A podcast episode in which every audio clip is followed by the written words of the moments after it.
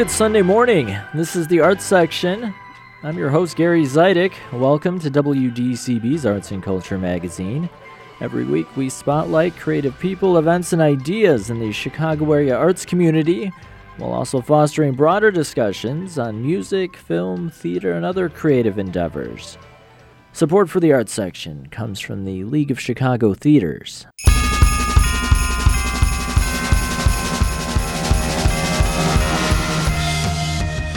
On today's program, we'll get into the spirit with a look at a local a cappella group that's presenting a series of holiday concerts.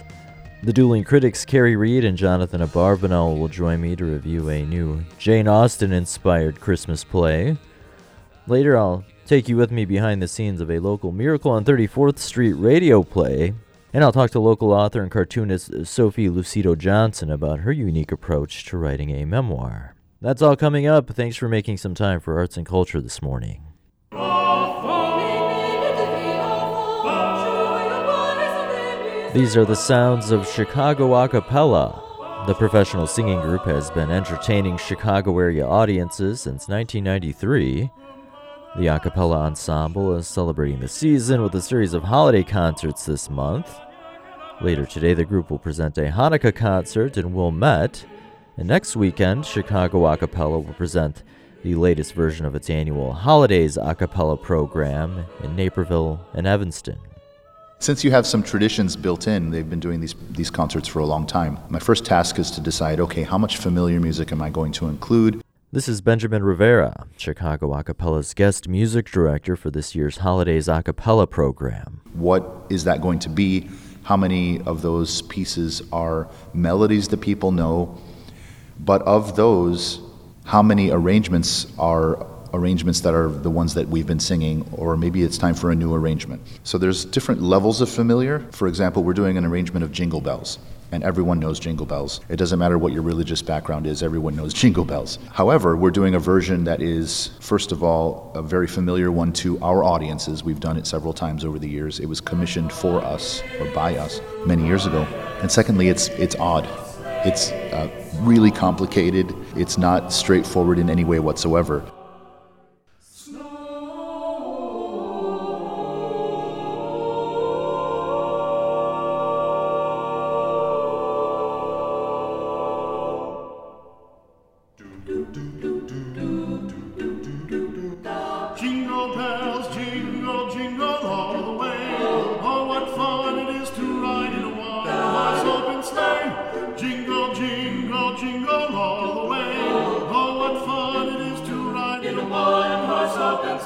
So in that particular case, we're giving them familiarity in terms of the melody and in terms of the fact that it is one of the ones that we've tended to do. But musically speaking, it doesn't sound like any Jingle Bells that you, you would ever sing as a kid or something like that. Jingle everywhere, jingle bells, jingle, jingle all the way. Oh, what fun it is to ride in a one-horse open sleigh.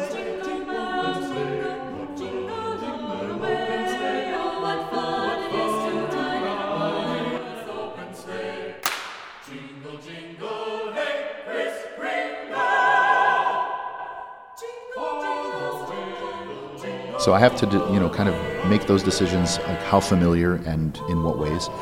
And then I have to decide, okay, what is the flow of the concert? Is there a particular theme? Are we doing, this one is Holidays a cappella, so it's not just, you know, all Christmas or all Jesus, baby Jesus all of the time. You know, we're we're doing lots of different kinds of music with lots of different kinds of texts.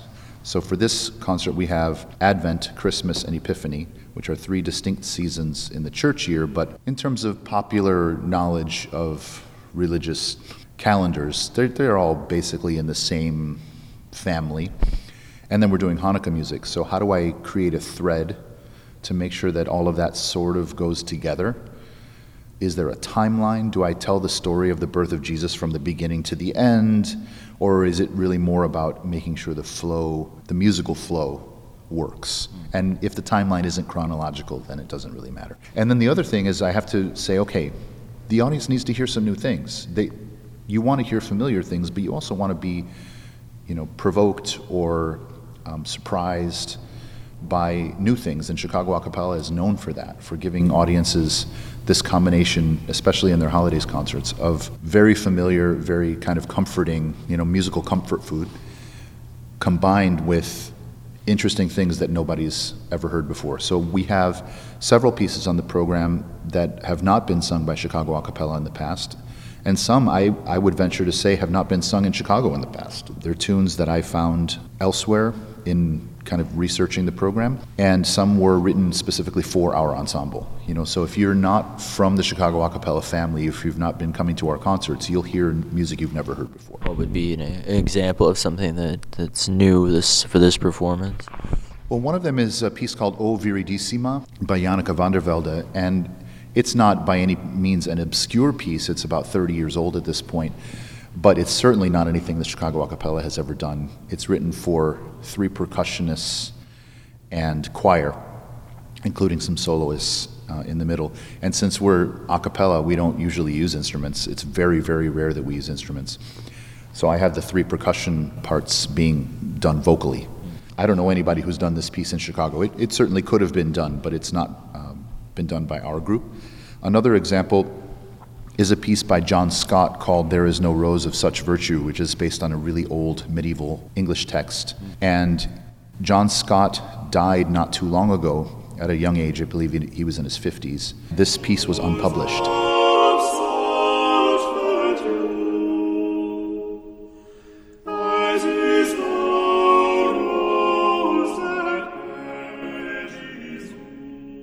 I found it on a recording of a group that I like called New York Polyphony, and I poked around and I asked around and I said, you know, do you have a copy of this music? Because I can't find it anywhere. And they said, well, it's unpublished, and you'll have to get permission from uh, John Scott's widow if you want to be able to do the performance. And so I did. I contacted her, and she said, of course you can perform it.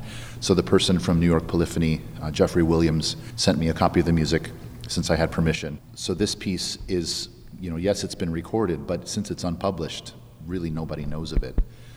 So, you know, we get to do some really interesting things. The goal isn't necessarily t- to be novel for its own sake. It's to give audiences new experiences and to kind of enrich their lives with music that's perhaps a little bit less familiar and a little bit less, how should I say, it's just, it's not that it's not traditional. It's that it's not what one would typically expect going to a, a holiday concert. You expect the standard sing-along and a, you know, a Jingle Bells and a Frosty the Snowman and things like that. And you don't necessarily expect um, pieces that are unpublished on medieval texts by a very famous choirmaster organist, John Scott. You know, so we try to give them a little bit of everything. From your experience, what's like the crowd pleaser this time of year? That's a tough one. Um, for the holidays concert, there's a couple I think that we've done several times that people always like. One of them is the Glory to the Newborn King, which we've done a few times over the years. I want to say, I think I asked about this, and it's been three or four times we've sung this one. And it's a spiritual arranged by Moses Hogan. It's fun, it's energetic. Glory to the newborn King. Glory, glory.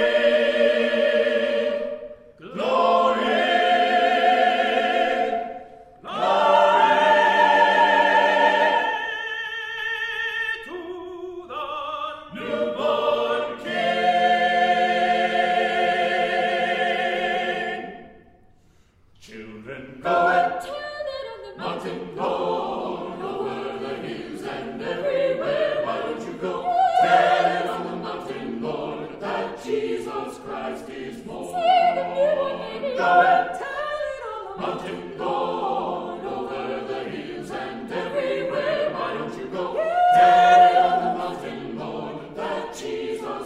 is glory, glory, glory,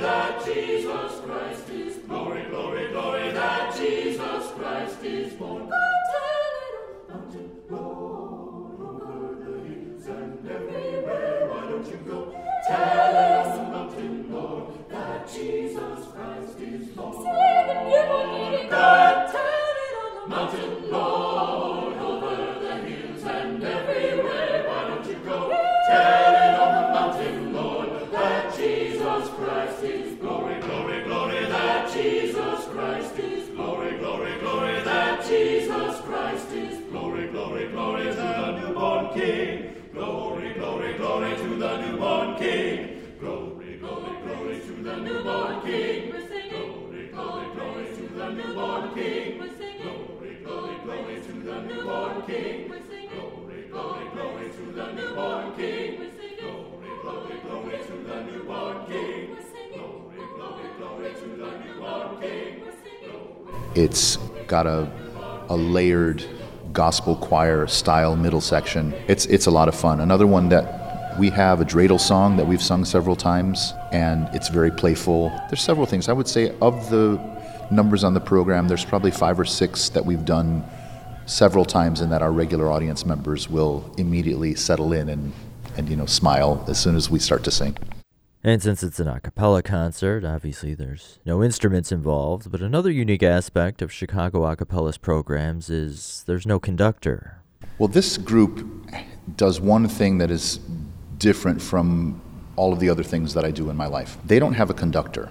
So they have somebody who is a music director for a particular program, in this case me, and that person is outside of the ensemble and makes sure that everything's working properly, everybody's balanced, everything's in tune, all the notes are right, et cetera. But then when it comes time for the show, there is nobody conducting. And that's been that way since the very beginning. When Jonathan Miller founded the group, he actually did the music directing from within the group. He sang and also led the led the performances, but he didn't necessarily wave his arms around like a typical choir concert um, would have a, a conductor out front. So because of that, you have to prepare, the singers have to prepare in a very different way. They don't get cues from somebody up in the front. They don't get that certain information about the tempo and how how it's speeding up, how it's slowing down, how it's getting louder and softer.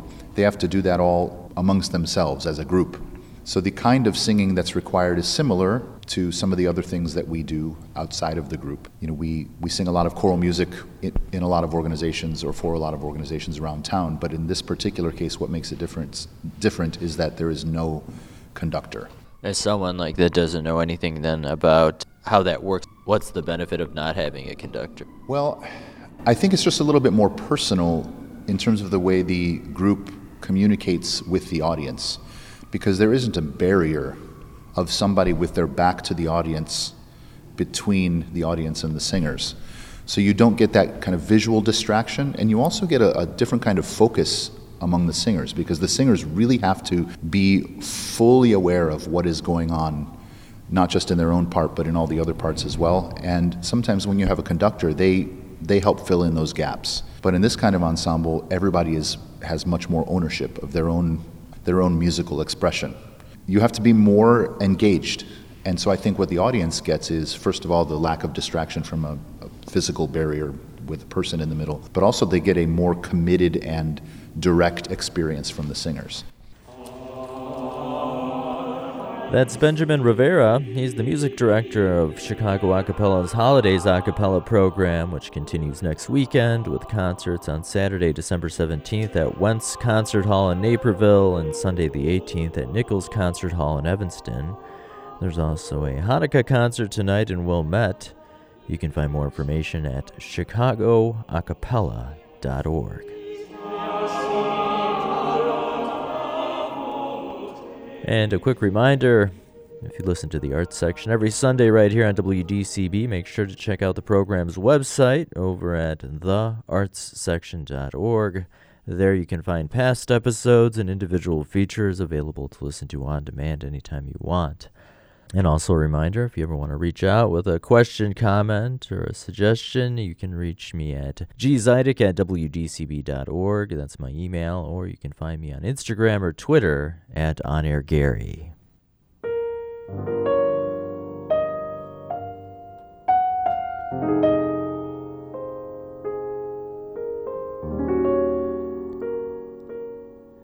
And you are listening to the Arts Section. I'm Gary Zidek. Joining me remotely now are the dueling critics Kerry Reid and Jonathan Abarbanel. Good morning. Good morning, morning Gary. Gary. Jane Austen's Pride and Prejudice universe has expanded in recent years with the Christmas at Pemberley series. Playwrights Lauren Gunderson and Margot Melkon have crafted a trilogy of plays using Austen's popular characters, which are in the public domain. What's being billed as the final chapter in this series, Georgina and Kitty, Christmas at Pemberley, just opened at Northlight Theater. And Kerry, we'll start with you. I don't mean this in a, a derogatory way, but this is uh, essentially elevated fan fiction. I think it is a truth universally acknowledged that a theater in possession of a good franchise must keep that franchise going as, as, as long as they can. And uh, yes, there is certainly a, a fan fiction element to this. But I think that it also, it, it's written by Lauren Gunderson, who's a well-known, very often produced playwright, and Margot Melkon. They understand the, the, the Austen universe. They understand the appeal, which is that there's still, despite, you know, the, the beautiful costumes and the drawing room settings and the elevated language, there's also a very strong contemporary hook with the idea of women finding their own voices away from the need to be, to be well-wed, as it were. Um, In this case, Georgiana and Kitty, for those who do not recall from Pride and Prejudice, Georgiana is the younger sister of Mister Darcy. Kitty is the youngest of the five Bennet sisters. They've struck up a great friendship over the years. Uh, Georgiana is a very accomplished uh, pianist and is studying music in London. If you, if you've read the book, you may recall that Georgiana had a brief, unfortunate, but fortunately averted um attempt at elopement with the uh, dastardly Mister Wickham. He does not appear in this show, but his uh, apparently soon-to-be ex-wife, Lydia, one of the other uh, Bennet sisters, is on board. Um, so it's really about Georgiana and Kitty, the men who take interest in them, and the interest they have in each other. So they ha- so though they are not literally sisters, they form a sort of sisterhood. And the other Bennet women are kind of, you know, in their orbit for this. I thought it was completely charming, um, not heavy, but uh, well acted, and under Marty Lyons' direction, I thought, you know, very, very adeptly handled. What did you think, Jonathan? Well, I also enjoyed it a great deal, and I would just like to add that, as as Gary, as you said, this is the third and presumably the last in this mm-hmm. series of plays, which are, are set at the Christmas season at Pemberley, which is Mister Darcy's estate, you know, where he and the, the former Elizabeth Bennet uh, lived together.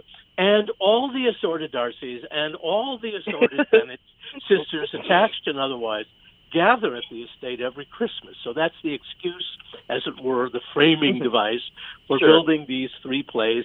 And the women, and it certainly is a female-dominant series of characters, Uh, you know, they plan out the loves and lives of everybody in, in the course of the Christmas time.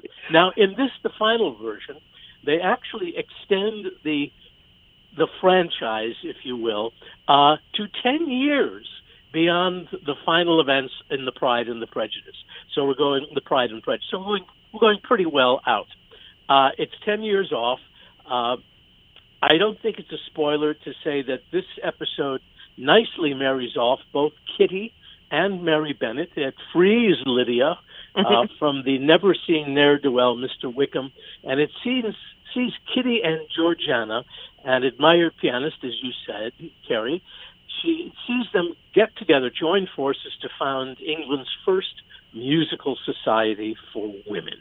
Now, that's all you really need to know about the plot, especially if you know the source characters, although there are two new non-Jane Austen gentleman in this one to provide love interest. But, uh, you know, I liked it, you liked it. The most impressive accomplishment to me is the author's mastery of Jane Austen style yeah. in their witty and intelligent and often satirical pointed dialogue.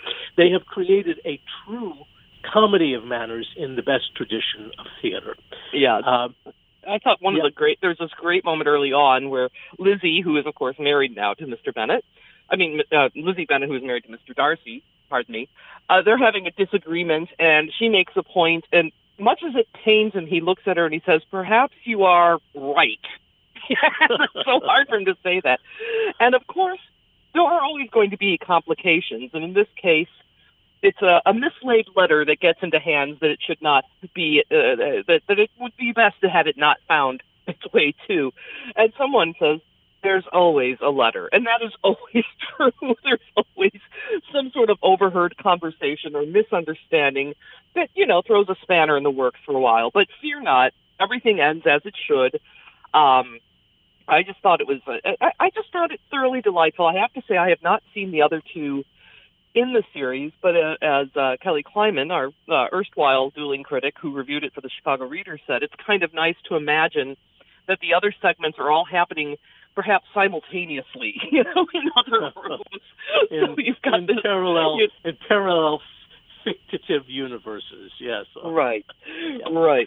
I, uh, I thought I thought the entire cast was great, but I have to say, for me, special delight in seeing uh, Andrea San Miguel as Mary Bennett, who sort of, I think in the day they would have called her the blue stocking. You know, she's sort of the intellectual, the the bespectacled bookworm.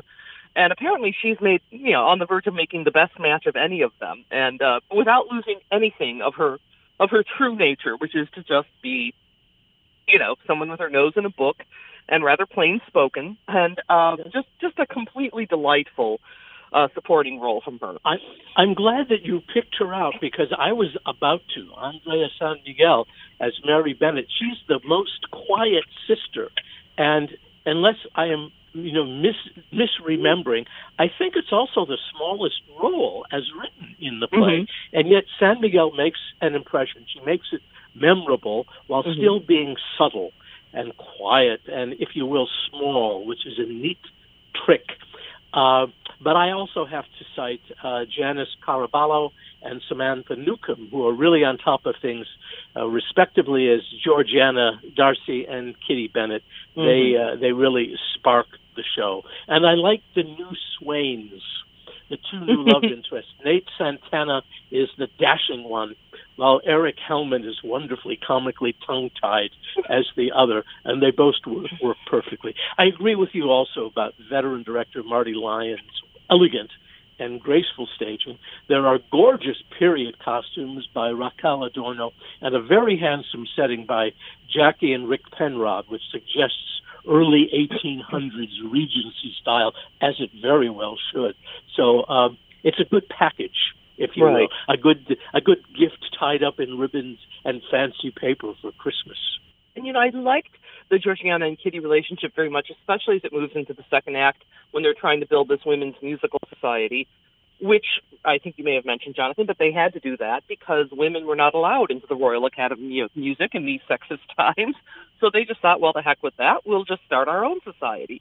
And Kitty is really, she's not necessarily creative, but she is. I think anybody who's ever done arts administration will love to see how Kitty steps into the spotlight to organize the printing and the fundraising. And at one point somebody says she's the water to the mill, and I think that's true. You know, there are always these people who are maybe not the creators of the work themselves, but who have just a rare and dogged gift of making the, these dreams come true. And I think that that's a really, really nice aspect of this story that I found quite relatable. Yes, somebody always has to make make make it work, make everything, make yeah. the wheels. Yeah, keep the keep the, the wheels greased, et cetera, et cetera, et cetera. Uh, I wanted to add one note, and I, I mentioned that this is a wonderful comedy of manners, and comedy of manners is based on talk, not on action. And this is definitely a highly verbal play, not one filled with the physical business of farce. So I would advise people to go see this one reasonably well rested, because you'll want to stay awake and pay attention to this one. Uh, yeah. And by the way, it doesn't actually revolve around Christmas or celebrate it, but of course that doesn't matter. Right? What matters is that it's a smart show and it combines both the sweetness and tartness in a way that Jane Austen herself would admire, I think. Right. At one point, they, uh, you know, the, the fact that they have a Christmas tree at Pemberley is noted, like, oh, isn't that interesting? Because, you know, that was something that was a fairly new tradition and was very much more of a tradition, you know, the Tannenbaum in German households. So they have a tree, but it's just not, you know, flashy, showy. It's just, oh, how interesting. You brought a tree from outdoors, indoors. Okay. Mm. And I thought that was sort of a nice, a nice touch. So yeah. yes, it's not, there is a nice carol at the end. There are Christmas elements, but it definitely does not feel like it needs to be a Christmas show. It just happens to fit fairly nicely in that slot. And I'm sure that it's something that Northlight has appreciated having, as I said, this sort of franchise the last few years that they've been able to call upon. It's not Christmas Carol, but sort of in the same period and um, definitely, you know, an homage at least to a great yeah. writer from the yeah. from the nineteenth century. Indeed, indeed. We should note, too, that Northlight Theater is proceeding with its plans to build a brand new home in downtown Evanston. Um, we think they've actually broken ground already. With luck, perhaps the twenty twenty-four twenty twenty-five season will open there. Uh, of course, it takes money. So if uh, listeners out there have attended Northlight's work and, uh, and, uh, and appreciate it and know of Northlight's long history on the North Shore, consider a donation, even a small one, which will help them along with this new building project. Northlight Theater's Georgina and Kitty Christmas at Pemberley continues at the North Shore Center for the Performing Arts through Christmas Eve. If you're just tuning in, you're listening to The Arts Section. I'm Gary Zidek. I'm here with the dueling critics, Kerry Reid and Jonathan Abarbanel. Really quickly, we wanted to update uh, a piece of theater news. A local theater company recently just got a, a big grant in its efforts to build a new space. Indeed, because, you know, Northlight is not the only theater company building a new home. Uh, there are at least three, and one of them, Steep Theater Company, uh, based in uh, Edgewater, Uh, has purchased a new space, a former Christian Science reading room and kind of library, still in Edgewater, and they have just received a grant of nearly three million dollars, which is an exceptionally large grant for any performing arts organization, especially a small off-loop theater. It's an exceptionally large grant for anyone to to get in the city. Who gave that to them? I'm trying to remember. I think I'm it was forgetting. a city grant, as I recall. A city grant, okay. Yeah, City of Chicago. Yeah. And they had a, their former space they rented uh, just by the Berwyn Red Line, and that was closed down, or they lost their lease, I should say, right before the pandemic. So they were, you know, itinerant and then looking around and happened to walk by this, as you said, Jonathan, the Christian Science reading room, noticed it was for sale and thought it might be, you know, a good footprint, and it would also keep them in the neighborhood where they'd already, you know, had roots and had built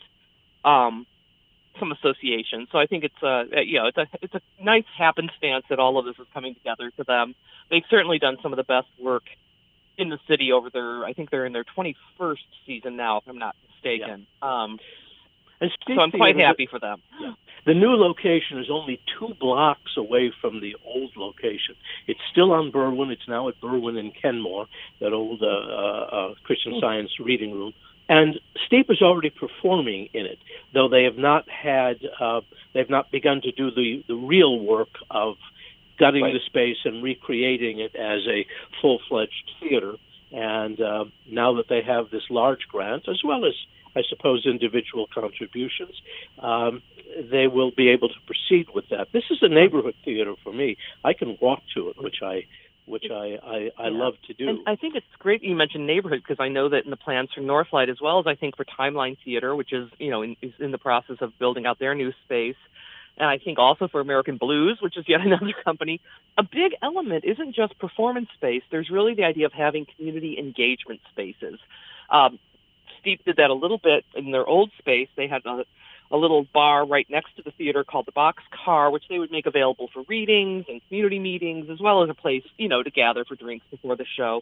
And I know that that's part of what they're hoping to do with the space that they're building out now. So it's not just about having, you know, a beautiful, beautiful seating and nice backstage facilities. It's also about having, you know, flex use rooms that they can really bring the community into, whether it's about a show or about other things that are happening, maybe related to the themes of a particular show. So I think that's something that's really just evolved in the last ten or fifteen years in my, you know, in my understanding. I don't know what your experience would have been, Jonathan, but it feels like this is so much more of a, uh, a focal point for companies. It is. It is indeed. And the Steep space will have whatever you want to call it, that communal, or, you know, gathering space. It's, you know, it can be more than just a bar, and that's right. what it's supposed to be. And, and indeed, some places they call it the education center, and, and that's not a euphemism for a bar. I mean, it's a, a place for promoting oh, theater. Oh, speak for education. Yourself. That doesn't serve any liquor at all, uh, if you can imagine. Uh, so Steep is building a new space. Uh, Northlight is building a new space in Evanston, and uh, Timeline, which is making the move from uh, the Lincoln Park neighborhood, where it has been for several decades now, and they are moving up to the Edgewater neighborhood too, uh, taking over, remodeling a a massive old um, um, uh, uh, cold storage facility on uh, Broadway uh, at uh, at uh, Winnemac, Broadway at Winnemac, and yeah. um, right next to one of my very favorite Chinese restaurants, by the way, so uh, Sun Hua, so people will be able to have themselves a good meal and then go see a good show. But they will have some sort of communal space within that also. I haven't actually seen the interior plans for Timeline yet, but um, I'll be able to walk to them, too. That's good. That's, Pretty soon that's I'll right. be so lazy. uh, and one last thing, uh, Jonathan, did you want to say something about a recent passing? Before we leave, Gary, uh, Kerry and I wanted to acknowledge the passing of one of Chicago's uh, most senior veteran actors, Danny Goldring, who uh, passed away about two weeks ago. He was uh, seventy-six, and he had been uh, uh, had some health issues over the last few years. Uh, a remarkable actor, and I realize that most listeners won't know the name Danny Goldring, but I'll bet they would recognize him if they saw him. He did a lot of stage work uh, all over the city, from the Goodman Theater to small off-loop theaters. He did a good deal of film and T V work, too. Usually, he was a redheaded or or, or, or kind of a strawberry blonde guy, uh, rugged-looking, tall, usually played uh, sometimes a good guy, sometimes a bad guy, but almost always a character with kind of a rough human edge.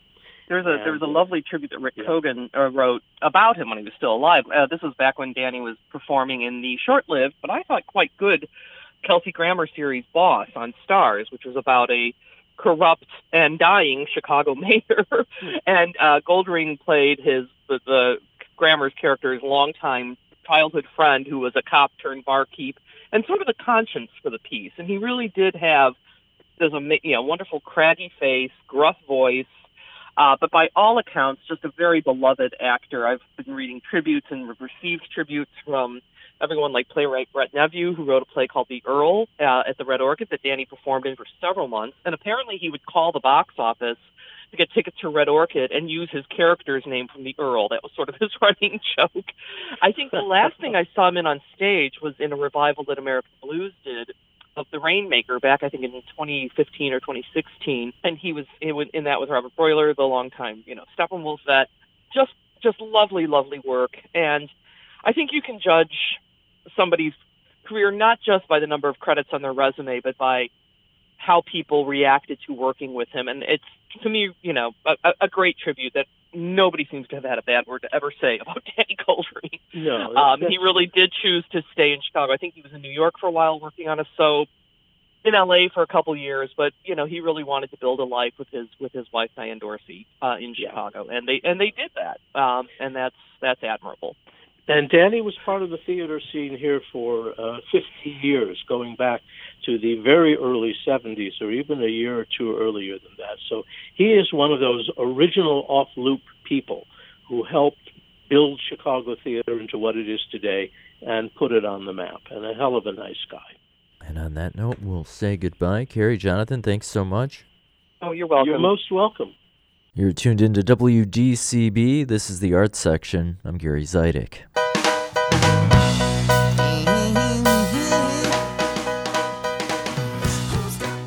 What would you say to your fifteen-year-old self if you could write to them? That's the premise behind Chicago-based author Sophie Lucido Johnson's new book, Dear Sophie, Love Sophie. Part memoir, part graphic novel, the book offers a sometimes sharp reminder of the insecurities and awkwardness that went along with being a teenager. But Dear Sophie, Love Sophie also highlights the earnestness and sincerity that often exists within young souls. When she's not working on book projects, Lucido Johnson is a cartoonist for The New Yorker and a teacher at the Chicago High School for the Arts. I recently caught up with her at the Humboldt Park neighborhood-based school to learn more about her approach to creating a graphic memoir. You write in the, the prologue uh, about the origins of what turned into to this book, and you had started writing letters to your younger self. Was there something that, that sparked this idea to, to start writing to your younger self?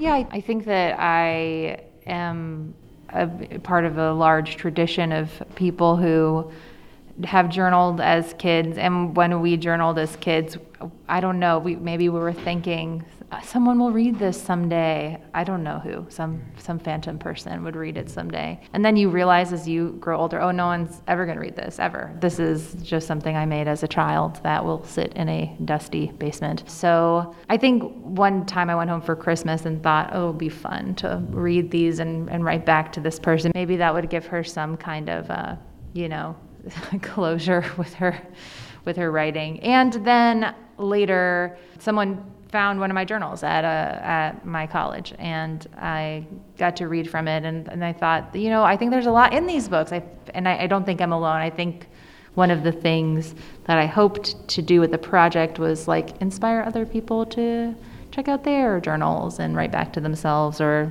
think about what child them might have to say to adult them. I was curious how often you were revisiting your journals. Was it something you had really forgotten about, or did you kind of periodically check in with them?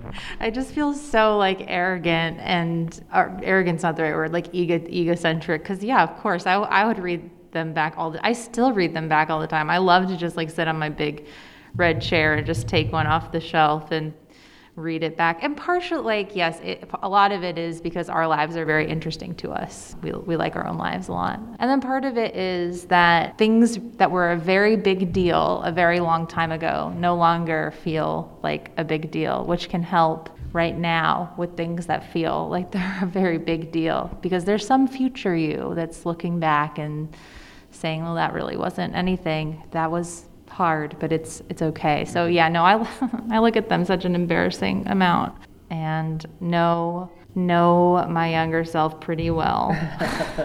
I never journaled or kept a diary, but after reading your book, I wish I had, because I have these, like, scraps of memory. But what I do have is, because uh, I came of age right when, like, email was coming to be a thing, so some nights I I have gone down rabbit holes where I read my old emails, and it's so cringy.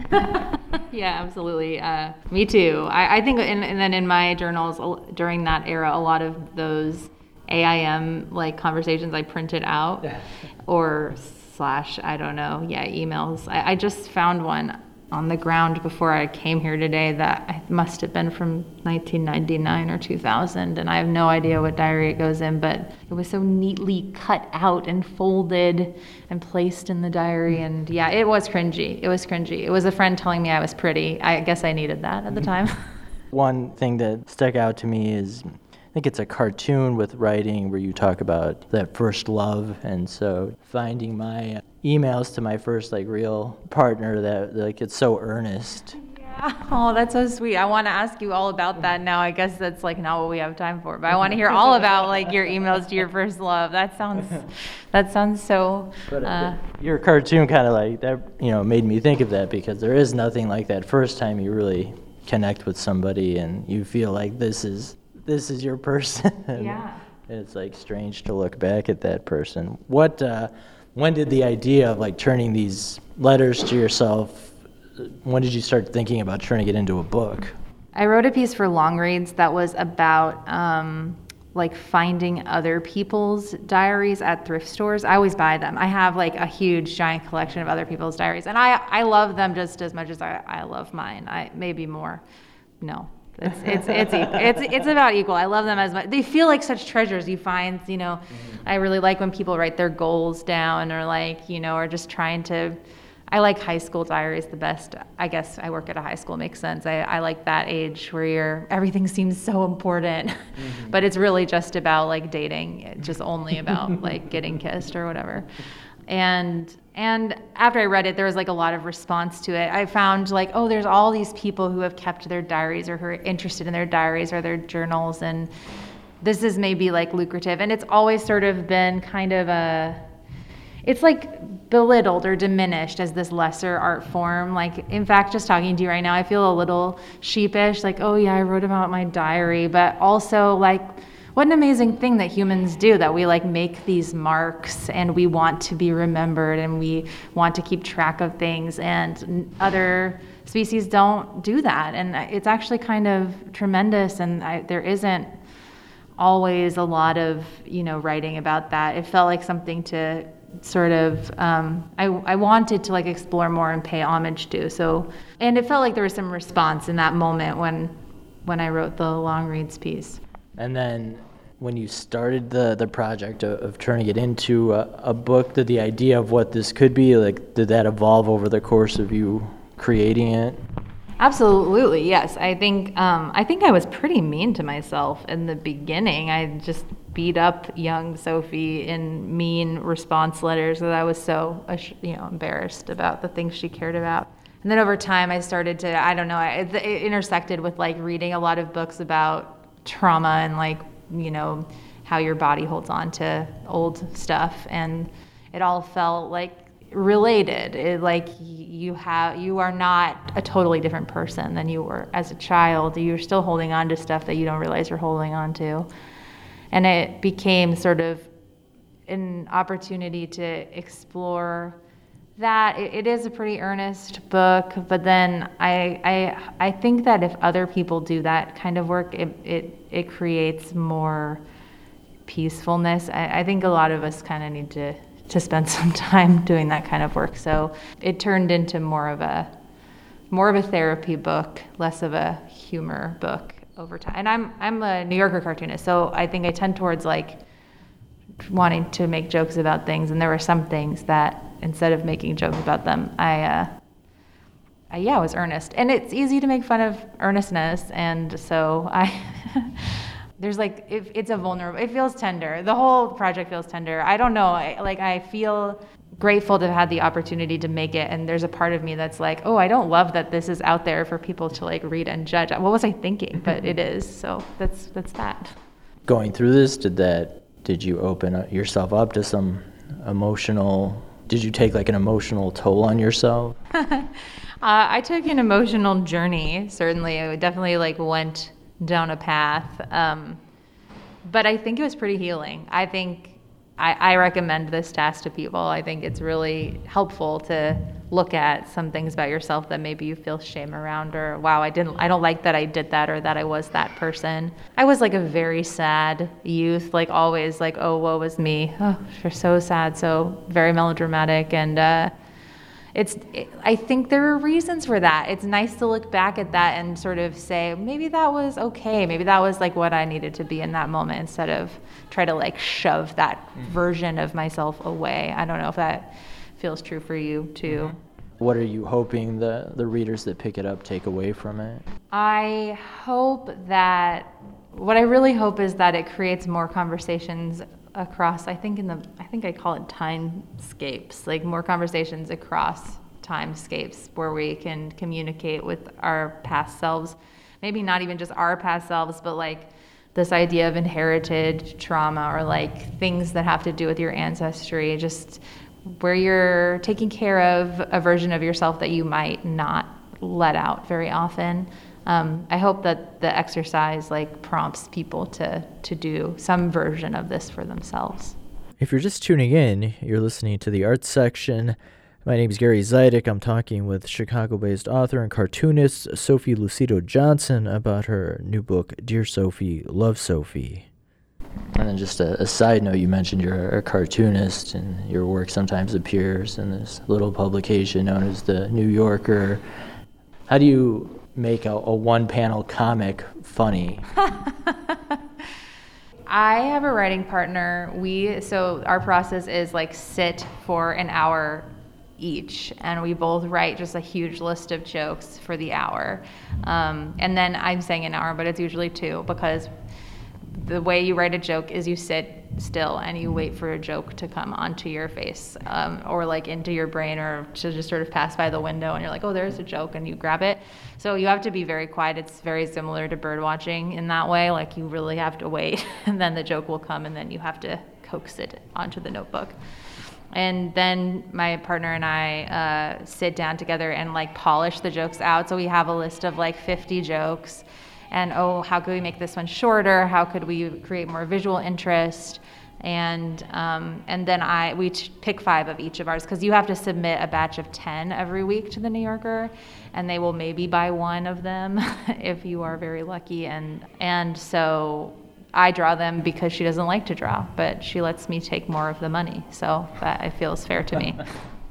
And what initially uh, brought you to Chicago? You mentioned uh, New Orleans. I got my Master's of Fine Arts uh, at the Art Institute of Chicago, where they have an interdisciplinary writing program, which was awesome, like so awesome. I got to take a class from the comic book artist Chris Ware. He only ever taught one class ever in his life, and I just like happened to be there at that moment, and it was just amazing. And a lot of good comics artists who work at S A I C. So I was taking a lot of writing classes, and they were great, but then taking the visual arts classes on top was just profoundly awesome. There's so few programs like that in the country, and Chicago has one. That's rad. There's another writing teacher here who also did that program, so it's a cool program.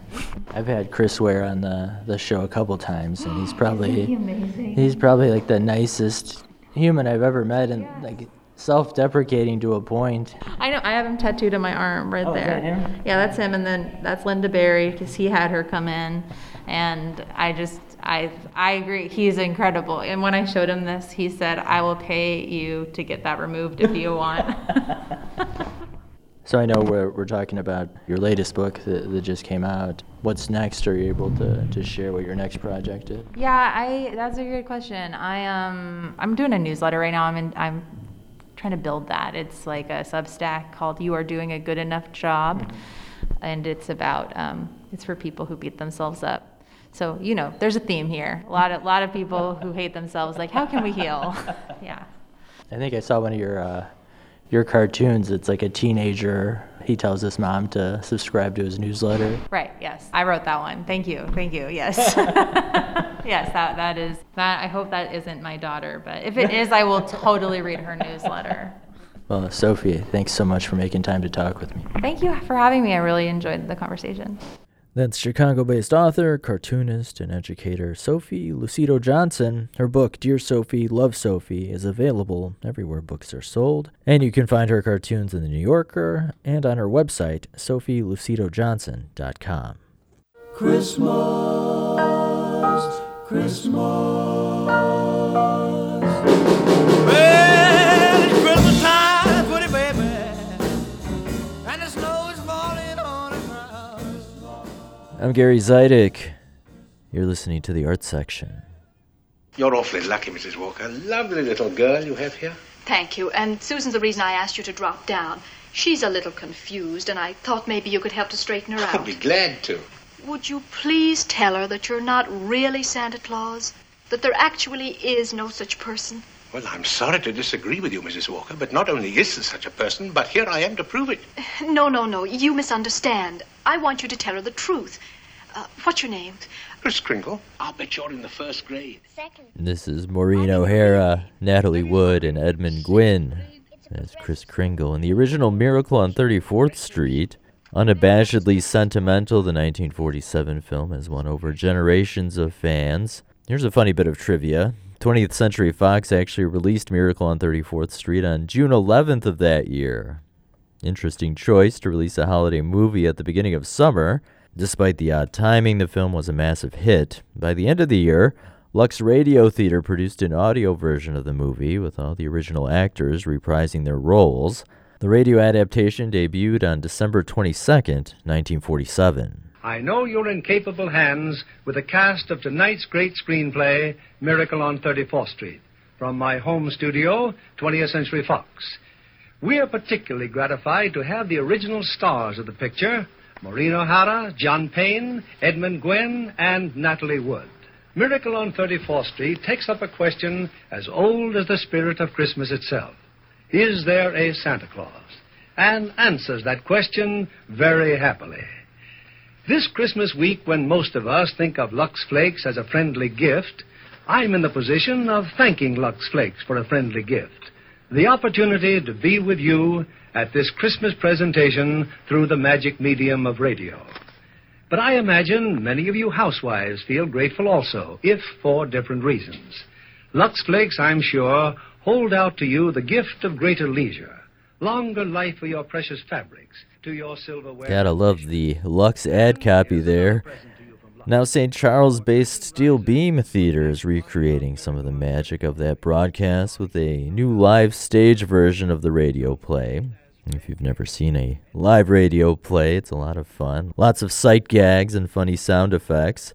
Audiences for this production will be transported to nineteen forty-seven to get an up-close look at the drama taking place on and off the mic during the fictional broadcast. I recently caught up with some of the people behind this new production. We have been around for just over twenty years now. This is Katie Early, Steel Beam Theater's managing director and the director of this production of Miracle on thirty-fourth street.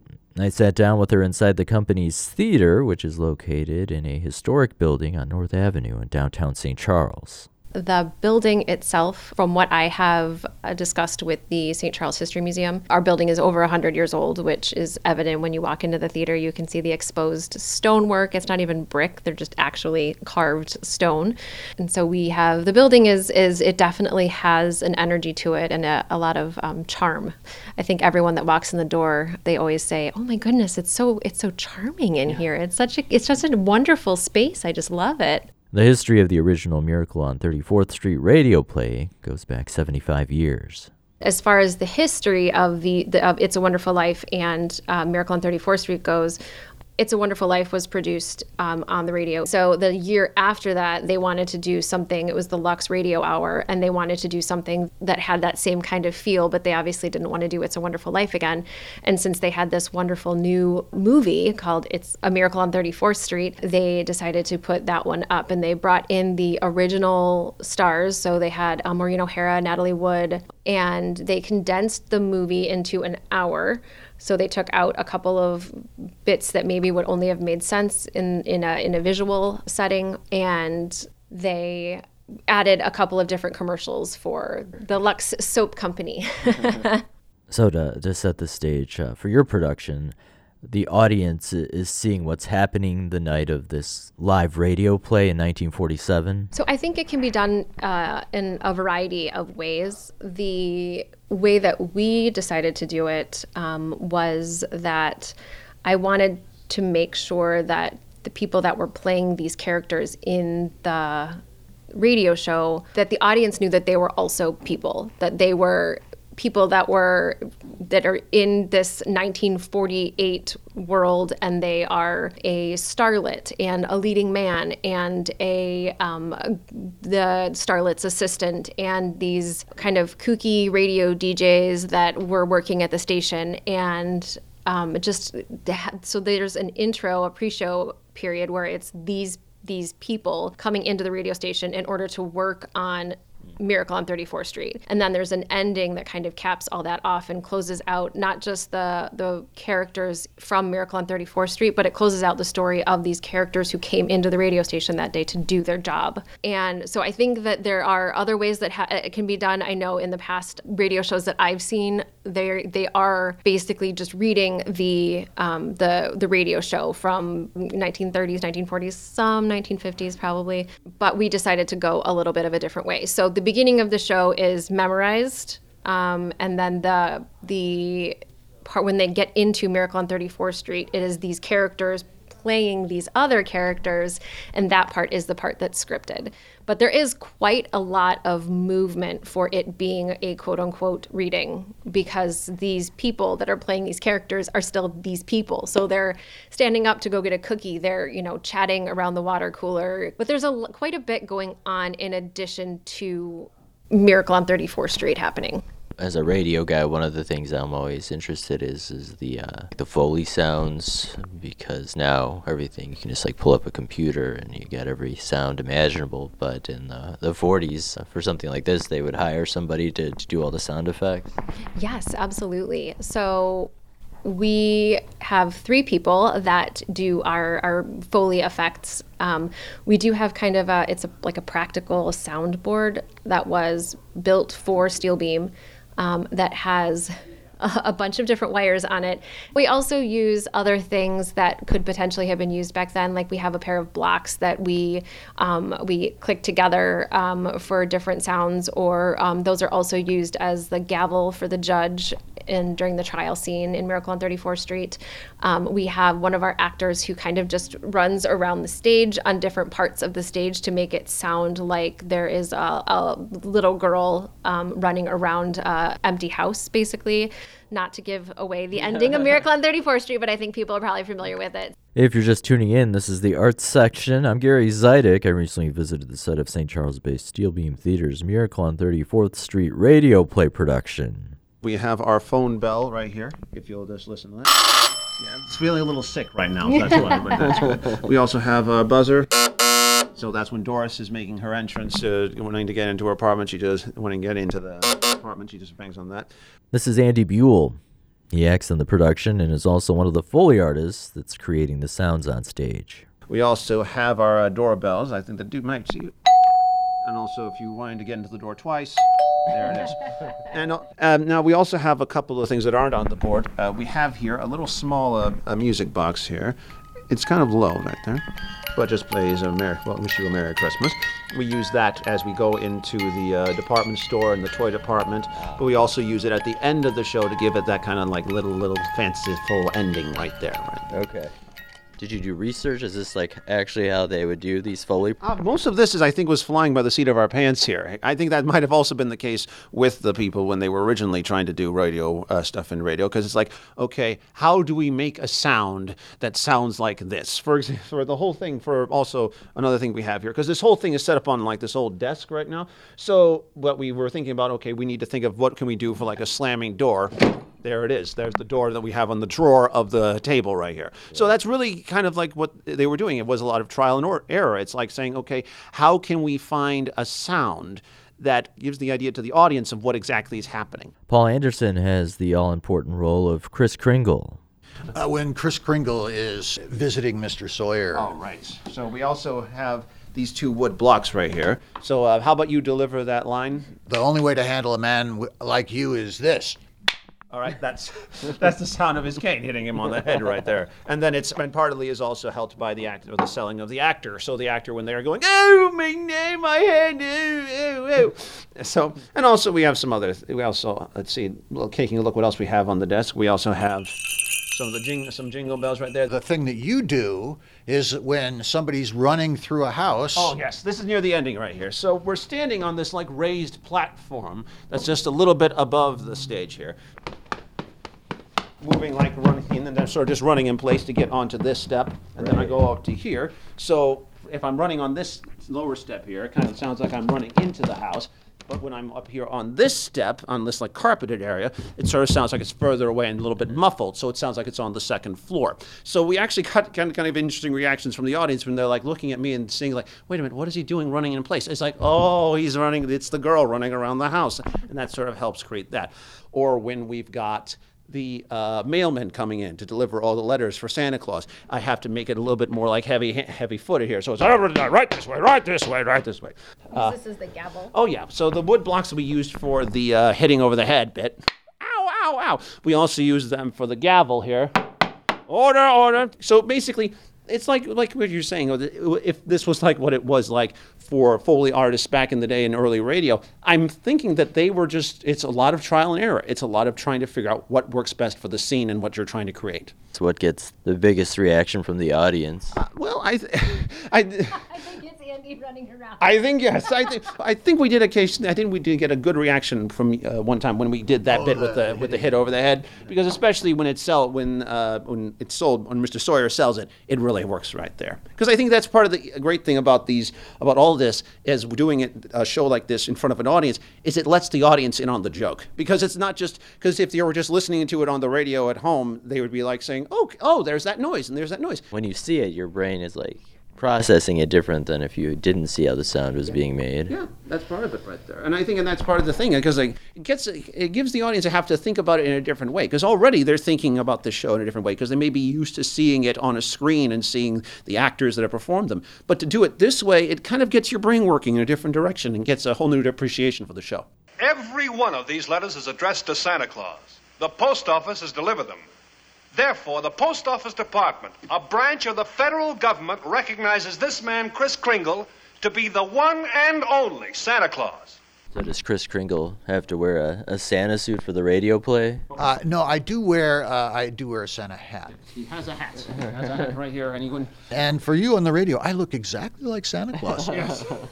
You're telling a story that everybody knows, and, and, and what you're doing is you're trying to get a couple of people who don't believe in Santa Claus to get the spirit, you know. So you, and that's kind of the purpose of the whole show, is to get everybody kind of warmed up for Christmas. So playing Christmas music, we, we, we play live Christmas music, we have people singing along with it, and and then the, the story itself is to get a little girl to believe in Santa Claus. Right. That scene in the movie where doesn't she like tug on the beard, is that in yep. the... Yep, which is why I, I you know, I, okay, I started... Okay, so she tugs on your reel?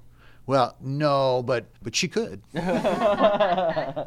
Steelbeam Theater's production of Miracle on thirty-fourth Street, the radio show, continues through December eighteenth. You can find more information at steelbeam theater dot com. And that's going to wrap up this edition of the Arts Section. But remember, you can always find more arts and culture online by visiting the program's website over at the arts section dot org. There you can find past episodes and individual features available to listen to on demand anytime you want, plus pictures and links that go along with all the features you hear on the program. My name is Gary Zidek. I hope you'll join me again next Sunday morning at eight a.m. right here on ninety point nine and ninety point seven F M for another edition of the Arts Section. Until then, I hope you have a great week. Thanks for listening.